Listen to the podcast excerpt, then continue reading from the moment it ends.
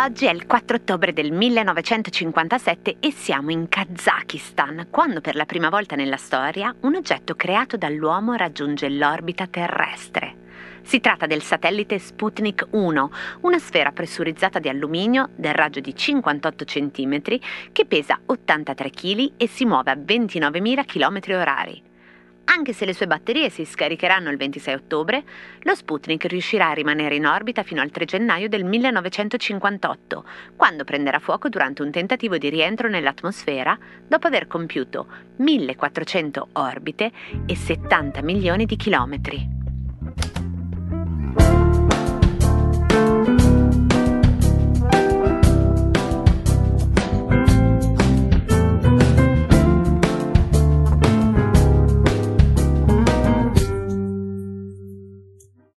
Cosa c'entra lo Sputnik con una capsula del tempo?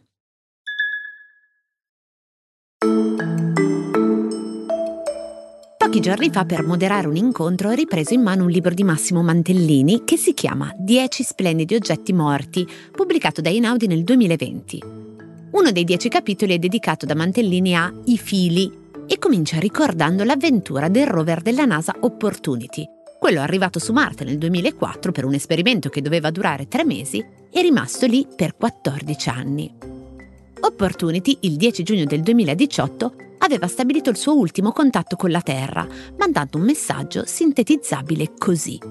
Le mie batterie si stanno scaricando e sta facendo buio.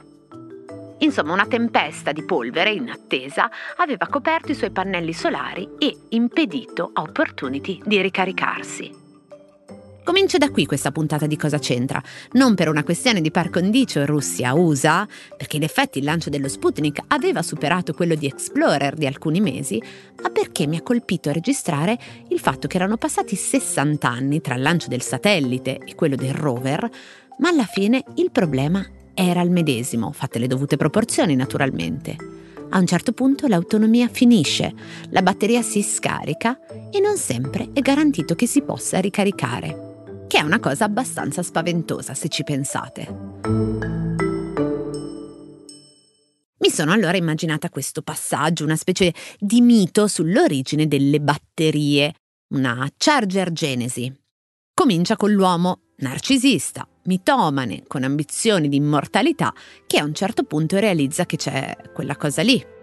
Quella lì, dai, quella a cui nemmeno Lee King, il libro dei mutamenti, l'oracolo, che se ben interrogato dà risposte a tutto, è riuscito a risolvere, e cioè l'ultima domanda. È proprio vero che devo morire anch'io?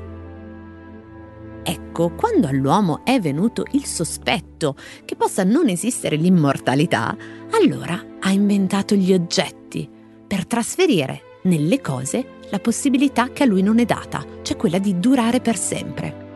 Quindi il coccio del nostro antenato, morto migliaia di anni fa, è ancora lì, da qualche parte, di fianco al suo scheletro. Poi però, procedo sempre con un po' di immaginazione in questo mito sulle origini delle batterie, all'uomo hanno iniziato a girare un po' le scatole per questa faccenda che gli oggetti che lui stesso creava rimanessero lì più di lui, cioè perché loro immortali e io no?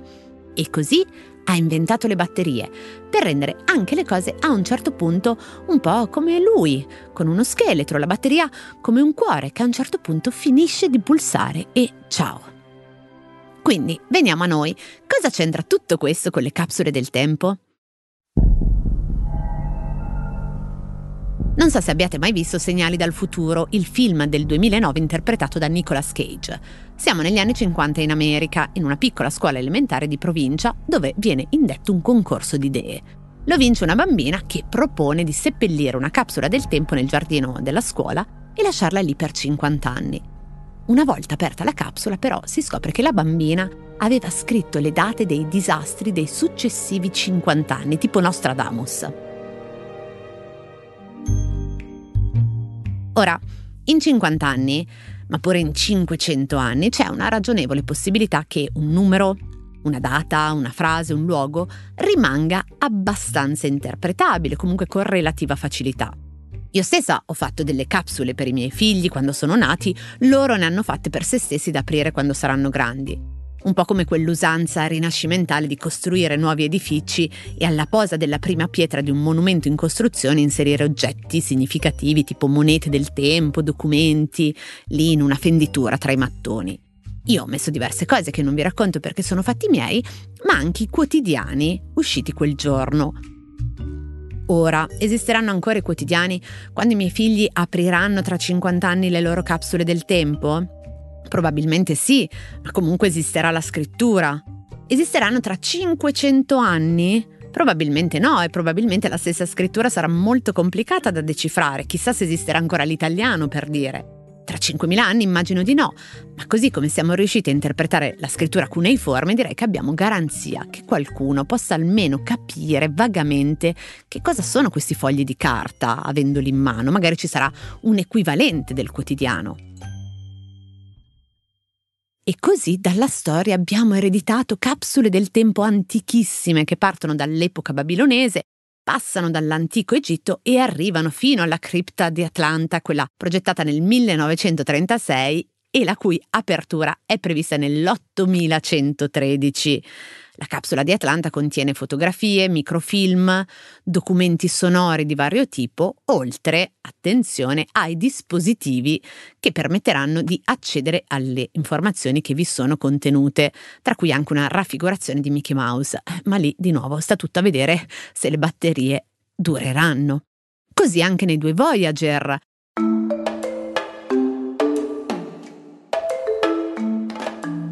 Ancora sono tantissime le capsule del tempo. Una delle ultime è quella del 2019, il progetto Kyo, la capsula del tempo che orbiterà attorno alla Terra per 500 secoli, sino a quando non ricadrà sul nostro pianeta o su quel che ne resta questa sfera cava di 80 cm sulla cui superficie è incisa la mappa stessa della Terra ed è eh, un progetto dell'artista francese Jean-Marc Philippe, pioniere dell'arte spaziale, morto tra l'altro qualche anno fa. Kyo trasporterà un diamante contenente una goccia di sangue umano, un campione d'aria, di acqua marina e di terra e tra le altre cose anche il DNA del genoma umano che sarà inciso su una faccia del diamante, più fotografie di tutte le culture e una specie di biblioteca di Alessandria, cioè un compendio enciclopedico della corrente conoscenza umana. Tutto questo sarà memorizzato su dei DVD e già misuriamo l'antichità di questo oggetto ormai quasi archeologico, DVD vetrosi resistenti alle radiazioni. Verranno date delle istruzioni, immagino simboliche, dei pittogrammi, che saranno incluse in sette formati in modo da mostrare nel futuro come costruirsi un lettore DVD nel caso in cui si legge su Wikipedia, eh, questo nel caso in cui a me fa abbastanza ridere, comunque nel caso in cui tra 50.000 anni non esistessero più lettori DVD. Ma l'aspetto più affascinante di Kyo, al quale tutti possiamo contribuire, è la possibilità di scrivere ai posteri il proprio messaggio, 6.000 caratteri, che verranno inseriti nella memoria di questi DVD vetrosi, resistenti ai secoli e alle ingiurie spaziali. Sono andata sul sito, c'è scritto a ogni persona che vive sulla Terra, piccola, debole, potente o ricca, vengono fornite quattro pagine di libertà e uguaglianza per scrivere il suo messaggio destinato ai suoi pronipoti lontani. Tutti i messaggi ricevuti, senza subire alcuna censura, verranno imbarcati a bordo di Kyo. Ovviamente ho scritto il mio. Visto che sono 6.000 battute, mi sembrava una coincidenza incredibile, ho trascritto il testo di questa puntata di Cosa c'entra. Escludo che tra 50.000 anni, se esisterà ancora una Terra con degli abitanti, sapranno che cos'è un podcast, e nel caso escludo che riescano ad ascoltare questa puntata prima che si scaricano le batterie del dispositivo su cui lo dovessero fare, ma comunque cari amici del futuro, volevo dirvi che la risposta a quella domanda è proprio vero che devo morire anch'io è...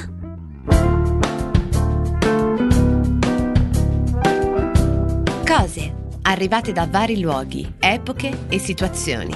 Sono sintomi, sono diagnosi e a volte sono soluzioni messe una accanto all'altra, ci raccontano chi siamo.